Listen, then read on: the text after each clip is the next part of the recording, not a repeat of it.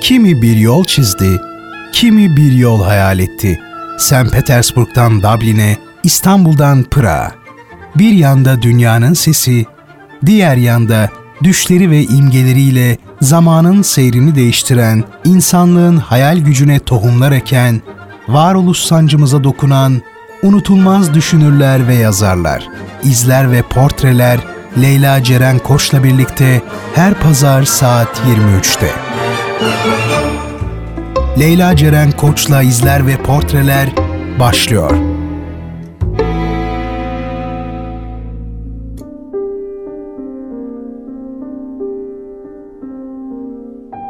Şehrin tek gerçek edebiyat sever adresi 93.5 Radyo Gerçek frekansından ve izler ve portrelerden herkese merhaba sevgili dinleyenler. Ben Leyla Ceren Koç'la birliktesiniz.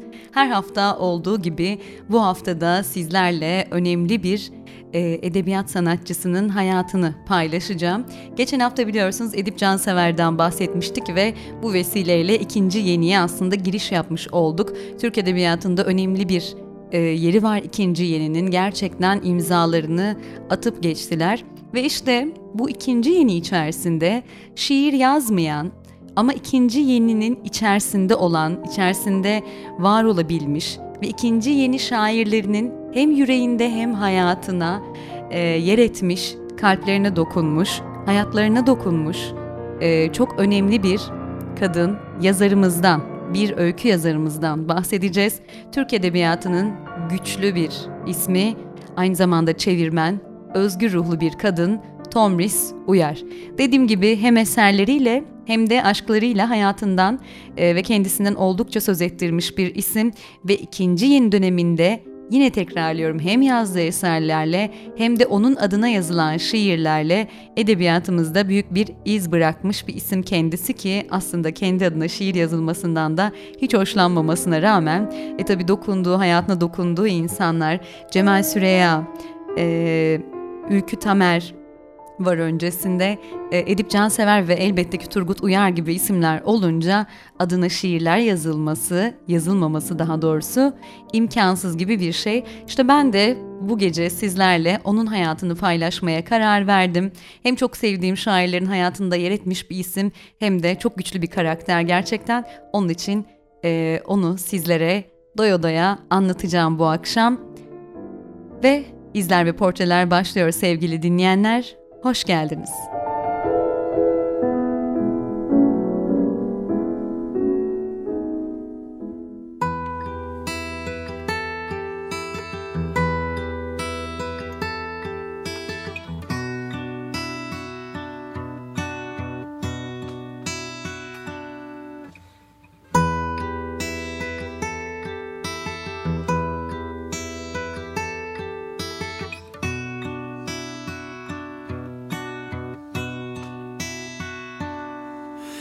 В юном месяце апреля В старом парке тает снег И крылатые качели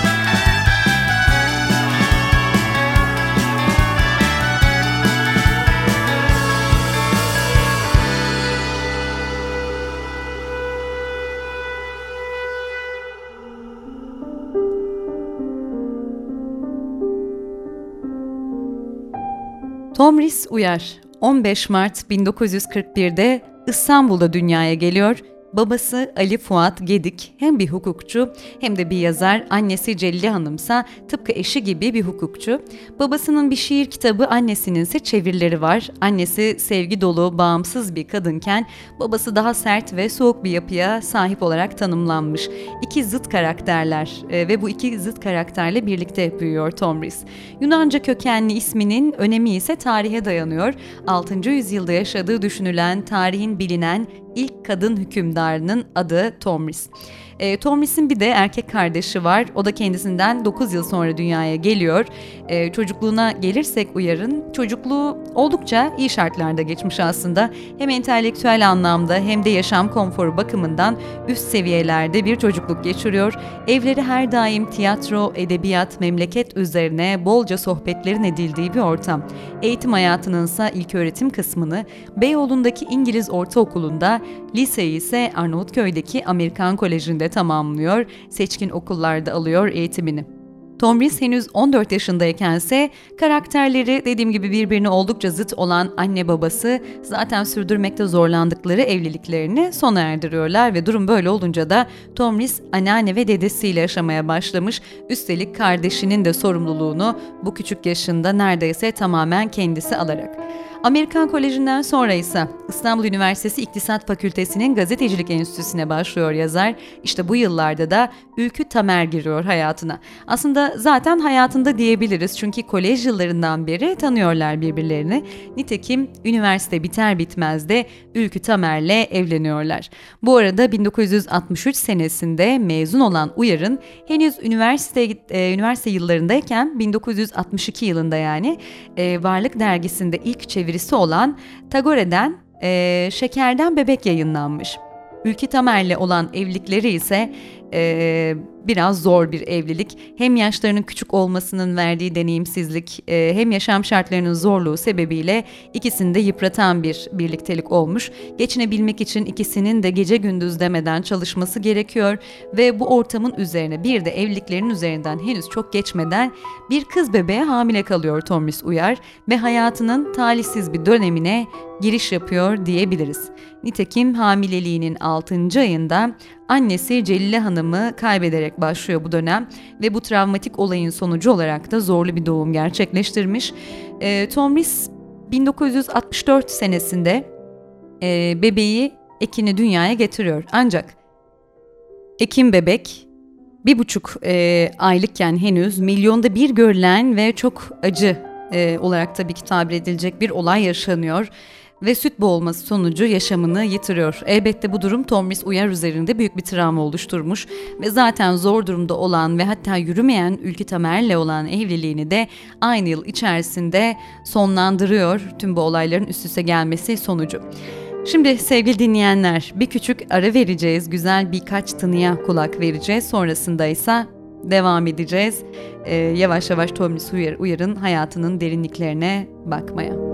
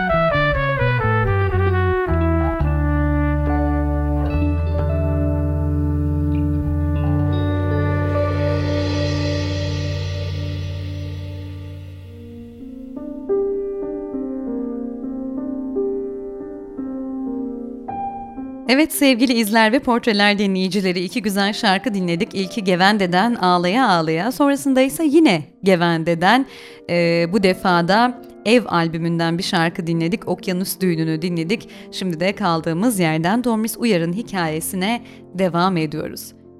İşte okyanus düğünü tınıları tadında yaşamının yeniden çiçeklenmeye başladığı bir dönem başlıyor. Zor geçen 20'li yaşlarının başı Tormis Uyar için meslek konusunda da belirleyici etki taşıyor aslında ve kesin bir kararla edebiyat içerisinde soluk alıp vermeye başlıyor diyebiliriz. 1969 senesine kadar e, öykülerinde R. Tormis adını kullanmış. R kısaltması çok sevdiği babaannesi Refia Hanım'ın e, adından geliyor ve 1965 yılında ise ilk öyküsü Kristin Türk Dili dergisinde yayınlanmış. Ve bir önceki yıla tekrar dönüyoruz. 1964 senesinde yine yaşamına işte o güzel aşklarından biri giriyor. O önemli ikinci yeni şairlerimizden biri bahsettiklerimin ilki Cemal Süreya. Ankara Sanatseverler Derneği'nde tanışıyorlar ve 3 yıl devam edecek olan ilişkileri başlıyor. Tomris Uyar, Süreyya'nın yaşamına hem aşk hem de edebi anlamda çok fazla dokunuyor. Öyle ki maddi sebeplerle devam ettiremediği e, Cemal Süreyya'nın devam ettiremediği Papyrus e, dergisine Tomris yeni bir soluk getirmiş adeta. Sonrasında da Papyrus e, dergisi uzun yıllar yayın hayatına devam ediyor. İşte aşkları da tam olarak bu dergi süreci içerisinde büyüyüp gelişmiş demek mümkün. Yani birbirlerini her bakımdan besleyen bir çift oluyorlar aslında ve bu arada ekleyeyim e, Süreyya Tormis'ten 10 yaş kadar da büyük. Bu edebi yoldaşlığın en güzel ürünlerinden biri de sanırım 1966 yılında birlikte çevirdikleri Küçük Prens oluyor. Her bir kelimesi için o kadar detaylı ayrıntılı çalışmışlar ki Tormis Uyar o günler için gören olsa dünyayı kurtarmakla kararlı olduğumuzu sanırdı diyor. Thomas Uyar ve Süreyya çifti aslında tüm bu edebi yoldaşlığın yanında karakter olarak çok farklı iki insan. Nedenli farklı olduklarını kanıtlayan bana kalırsa en güzel anekdot da şu belki de herkesin bildiği Cemal Süreyya'nın eve dönüş hikayesidir. Her akşam erken saatte eve gelen Süreyya'ya Tomris bir gün biraz gez dolaş arkadaşlarına falan buluş diyor ve o günden sonra da Süreya eve geç gelmeye başlıyor. Ancak bir gün Tomris Uyar pencereye çıktığında e, Cemal Süreyya'yı apartman girişinde otururken görüyor. Meğer Cemal Süreyya her akşam yine erkenden eve gelmeye devam etmiş ama aşağıda oturup zamanın geçmesini beklemiş. Dediğim gibi Thomas Uyar ve Süreyya'nın nedenli zıt karakterler olduklarını, hassasiyet noktalarının bambaşka olduğunu bu olaydan anlayabiliyoruz. Öyle ki Thomas Uyar bu duruma bir de isim takıyor. Hem de bence bana kalırsa biraz ağır bir isim. Şahsiyet rötarı diyor. Velhasıl 3 yılın sonunda 1967 e, senesinin başlarında ayrılıyorlar e, Cemal Süreyya ve Tormis Uyar. Ve Tormis bu ilişkileri için şöyle söylemiş. Beni bıraktı ama rahat edemedi. Ona göre bana sahip olunamazdı. Senden ayrıldığım anda senin hakkında, hikayen hakkında sevdiğimi belirtecek hiçbir şey söylemeyeceğim. Benim ağzımdan kimse duymayacak dedi ve doğrusu hiç yazmadı. Gerçekten de öyle oluyor ve Süreyya hiçbir yerde konuşmuyor bu dönem hakkında. Sonrasındaki dönemde Thomas Uyar iyice işine gücüne düşer demek doğru olur. Ee, yoğun bir şekilde çeviri çalışmaları yapmış bu yıllarda. Hatta öyle ki tek bir kelimenin karşılığını Türkçe'de bulmak ve hatta yoksa üretebilmek için günlerini harcıyor. Yoğun bir şekilde Türkçe soluyormuş diyebilirim. Zaten e, bu yılların sonunda da Türk diline tam manasıyla hakim oluyor ve sarf ettiği yazarlık yazdığın dile aşık olmaktır sözünün gereğini yerine getirdiğine emin olduğu noktada da artık kendi dünyasının üretimine geçiyor ve öyküler yazmaya başlıyor. E, Papyrus dergisinin yanı sıra Varlık, Soyut, Yeni Dergi gibi yayınlarda öyküleri yayınlanıyor ve işte Süreyya ile ayrıldıkları yıl artık sonsuza kadar birlikte olacağı o insanla tanışıyor Turgut Uyar'la. Şimdi sevgili dinleyenler, yine geldik kısa bir müzik molası verme noktasına. Ardından Tomis Uyar ve Turgut Uyar çiftinin hikayesine bakmaya devam edeceğiz.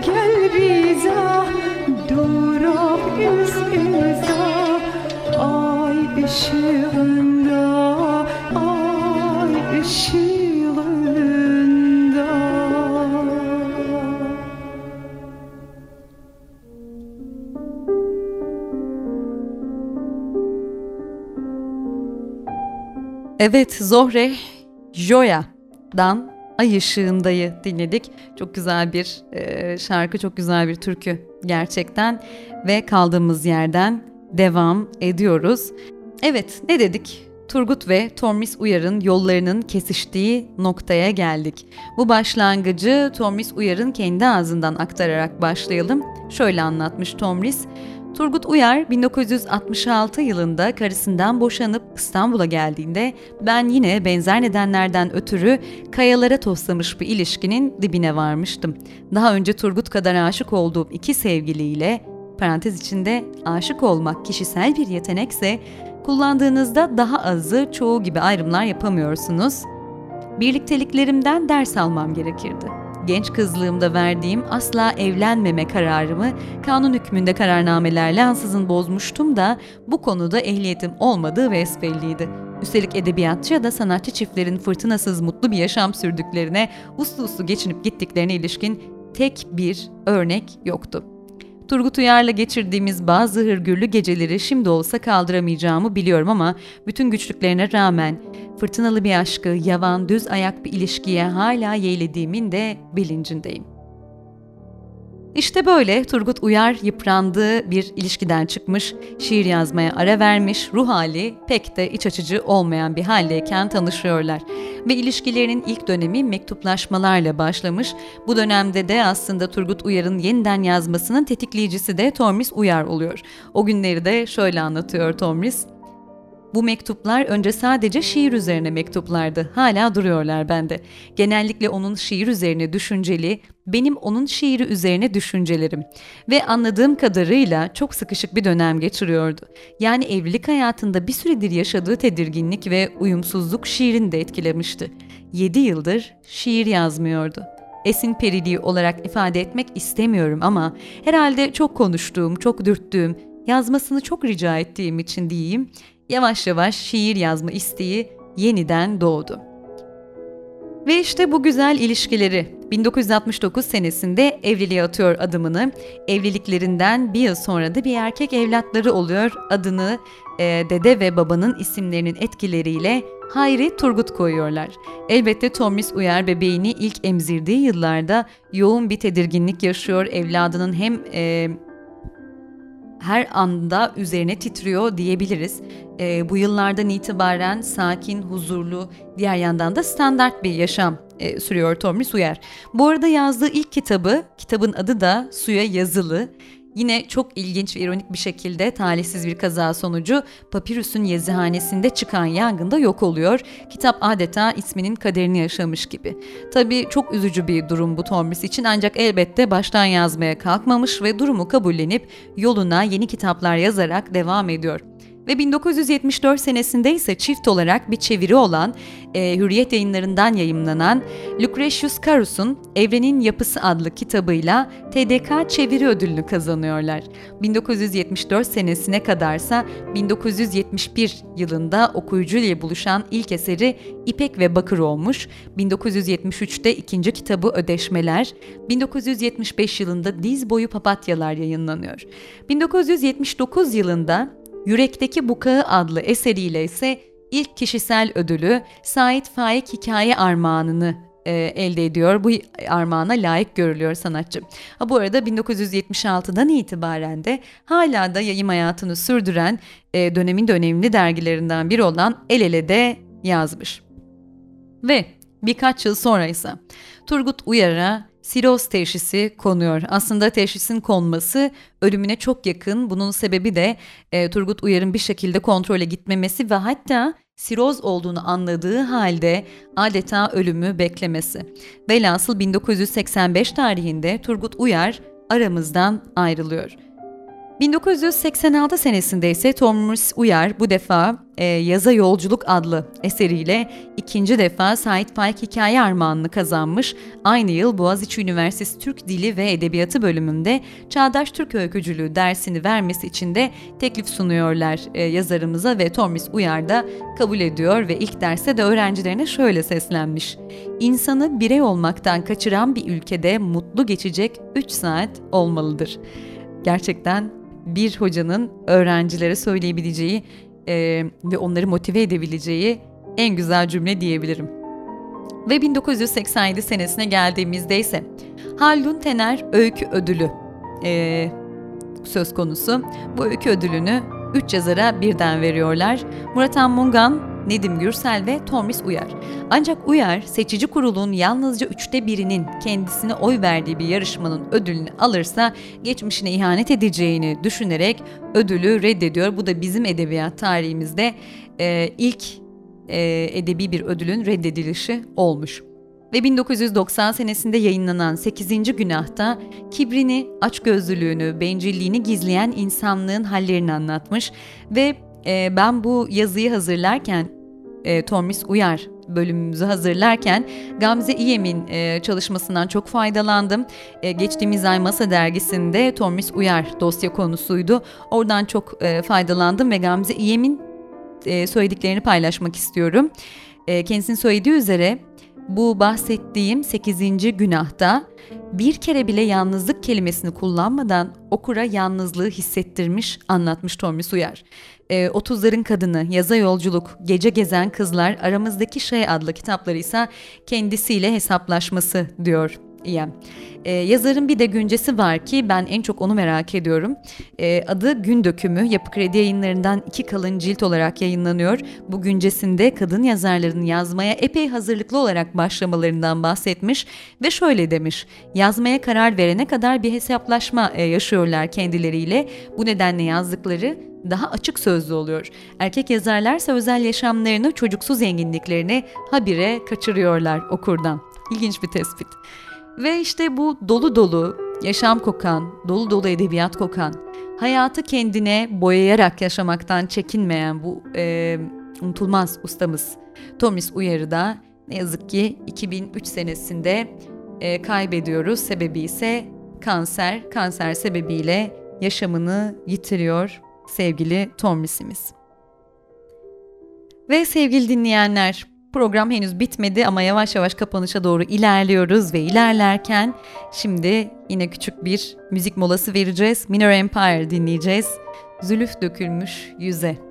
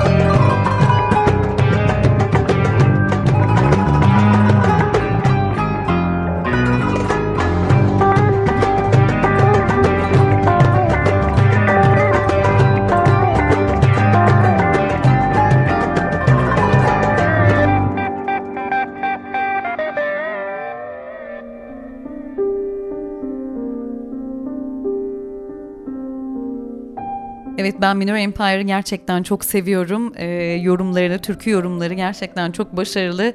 Zülüf dökülmüş yüze de bir o kadar güzel. Bir de Mendilimin Yeşili e, vardır ki onu da dinlemenizi yine ısrarla tavsiye ediyorum. Ve sevgili izler ve portreler dinleyicileri, elbette Tormis Uyar'dan ve ikinci yeniden bahsettim bu kadar. Eminim bilenler demiş olabilir ki, e, e, birini unuttu hem de çok önemli birini. E, unutmadım, e, kendisini en sona bıraktım ki programın başında da adını geçirdim. Mümkün mü? Yine takip edenler bilir. Benim kıymetlimdir çünkü kendisi. Bana göre ikinci yeninin en yüce ismidir Edip Cansever. Evet Tormis Uyar denince o üç büyük şair geliyor akla. İşte biri de o. Thomas Uyar çocukluğunda büyüdüğü ortamın da etkisiyle ve tabii ki mesleki bakımdan da e, edebi sohbetler yapmayı çok seven bir kadın ve ikinci yeni içerisinde belki de bu özelliğiyle yer edinmiş bir öykücü. İşte Edip Cansever'le de en güzel sohbetlerinin bir kısmını yapıyor. Birbirlerini çok iyi anlayan, dinleyen iki dostlar onlar. Thomas Uyar, Edip Cansever'in hep e, çok olgun, çok beyefendi bir adam olduğunu söylemiş. Edip Cansever ise Thomas Uyar'a olan sevgisini e, şiirleriyle dile getirmiş her zaman ki e, Thomas Uyar kendisine şiir yazılmasından da çok hoşlanan birisi değil e, programın başına söylediğim gibi. E, Cansever Thomas'in her doğum gününde 15 Mart'ta kendi deyişiyle yaş değiştirme töreninde kendisine bir şiir yazıyor ve tanıştıkları günden vefatına kadar hiç aksatmadan her yıl yazmış toplamda 14 şiir var. Dediğim gibi kendisine şiir yazılmasını sevmezmiş Tormis Uyar. Hatta bunu açıkça dile getirmiş fakat Cansever için bir şey değiştirmemiş bu durum. Ve bana kalırsa Cansever'in şiirleri onun için farklı olmuş, ayrı bir yeri olmuş. Zaten kendisinin de söylediği üzere Cemal Süreya, Turgut Uyar ve Edip Cansever arasından, daha doğrusu ikinci yayın arasında en çok Edip'in şiirlerini sevmiş. Tormis'e göre Edip'in şiirleri öyküye yakın, e, bir şiir türü. Öyle ki şiirin konusunu e, alıp devam ettirebilecek, açıklanabilecek, üzerine çok fazla yazılabilecek türden. Ve işte son olarak bu güzel ilişkileriyle de ilgili Tormis'in bir cümlesini paylaşmak istiyorum sizle. Sevgililik ya da aşk duygusu zamanla yara alabiliyor, örselenebiliyor, bitebiliyor. Bitmeyen tek aşkın gerçek ve lirik bir dostluk olduğunu Edip Cansever öğretti bana.'' demiş Tomris Uyar. İşte böyle sevgili dinleyenler, ben şahsen ikinci yeni dönemi insanların bambaşka bir evrenden, içinde bulunduğumuz evrene notlar düştüklerini düşünüyorum bazen.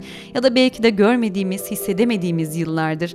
Belki o zamanlar insanlar daha hisli, daha gerçek, daha sevgi doluydular.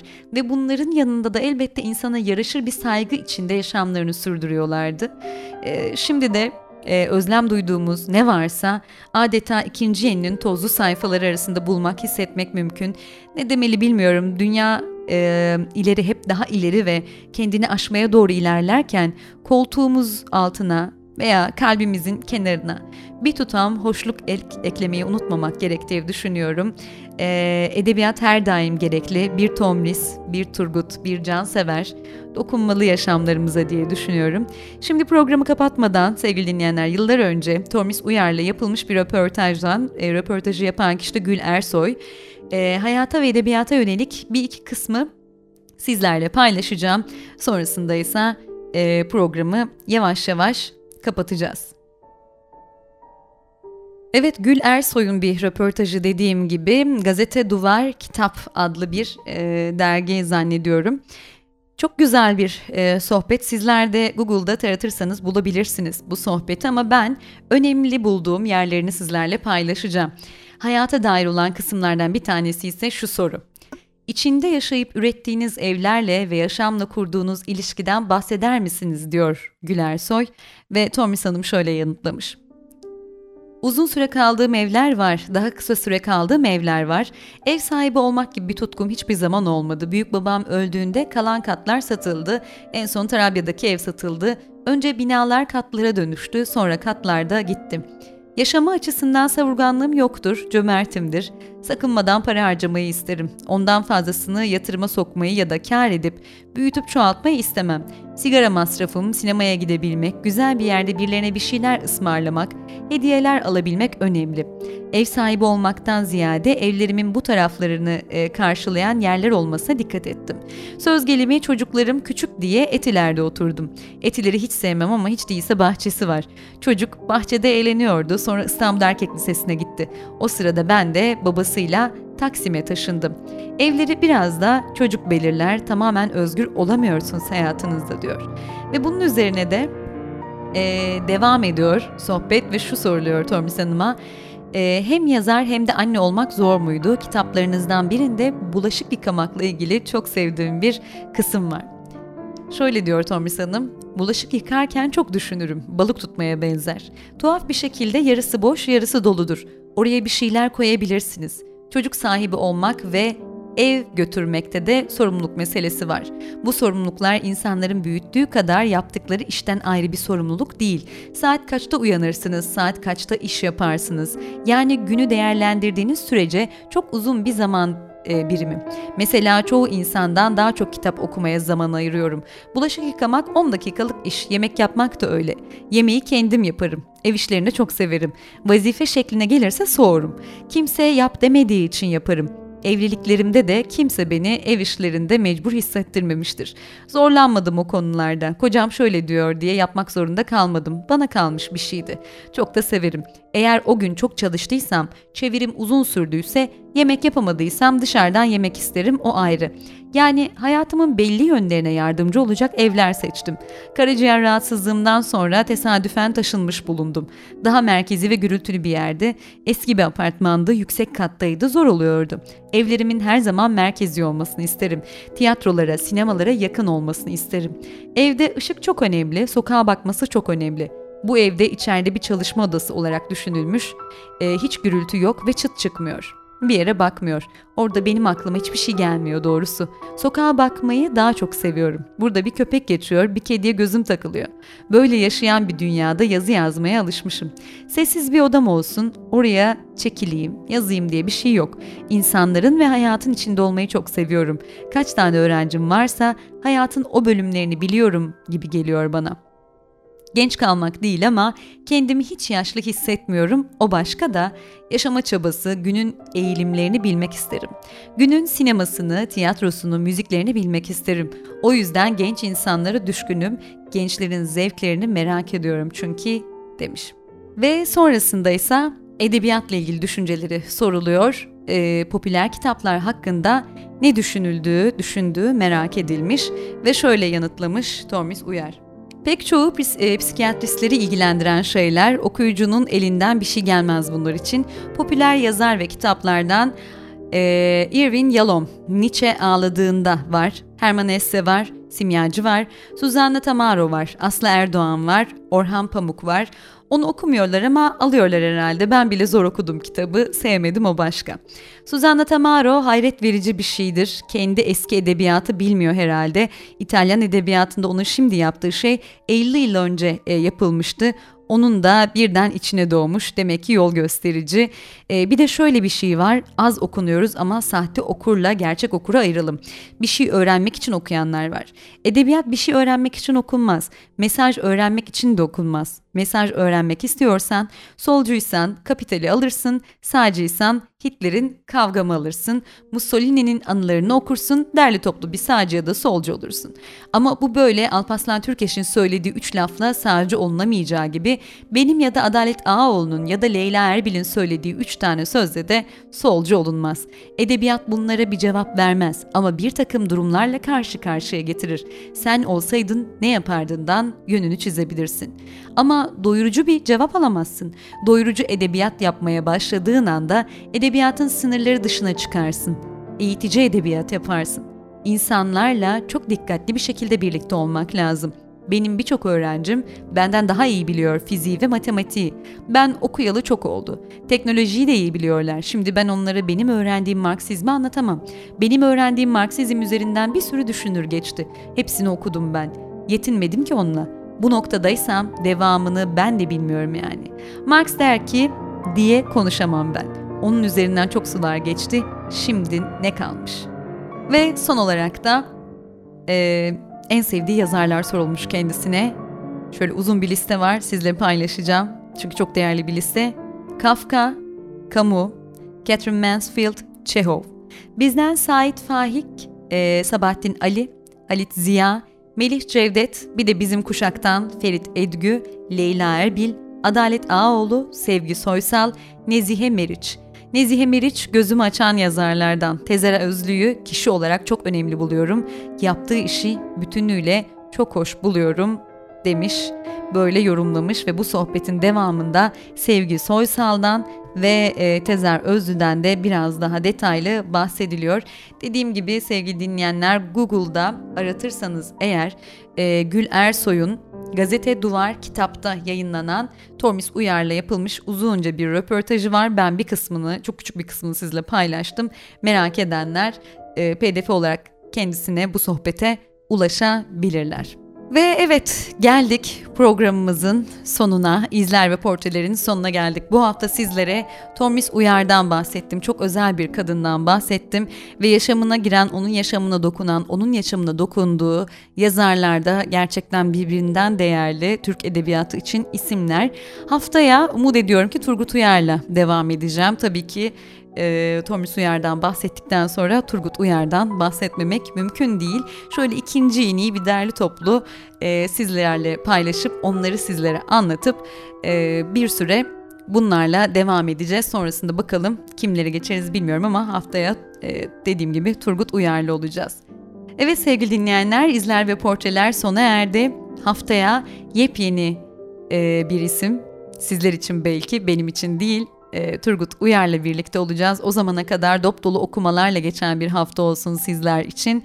E, raflarınız en değerli şairlerle, en önemli yazarlarla dolsun dilerim. Bence bu hafta e, eğer şimdiye kadar okumadıysanız bir Tomris Uyar kitabı alıp öykülerine şöyle bir göz atabilirsiniz diye düşünüyorum. Herkese iyi geceler diliyorum. İzler ve portreler sona erdi.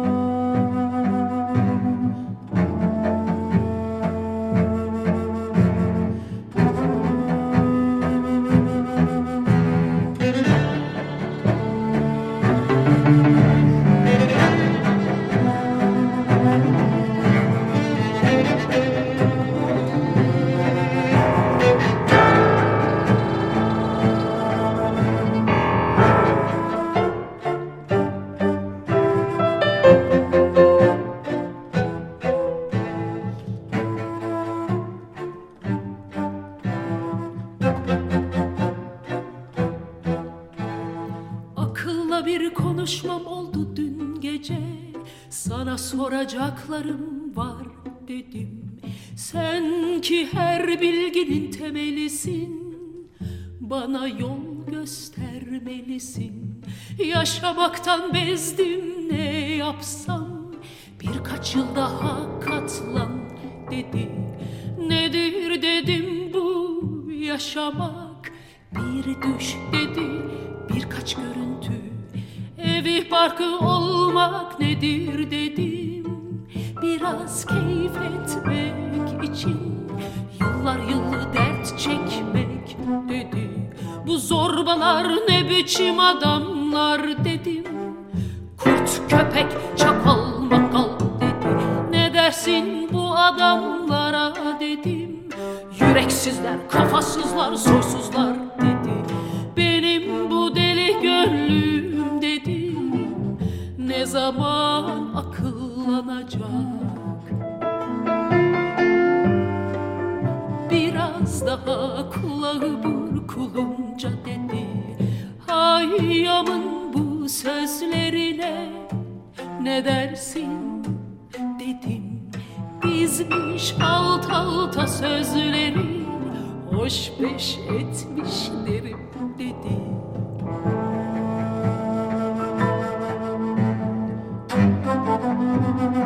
Ben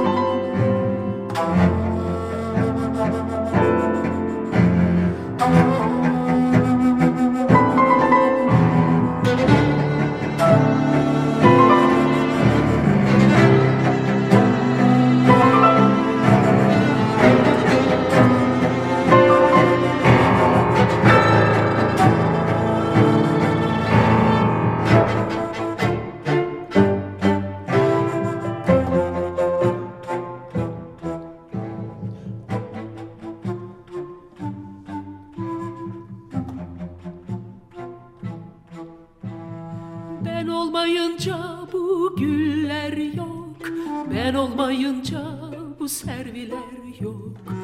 Kızıl kızıl dudaklar yok. Mis kokulu şaraplar yok. Sabahlar akşamlar yok. Sevinçler tasalar yok. Ben düşündükçe var dünya.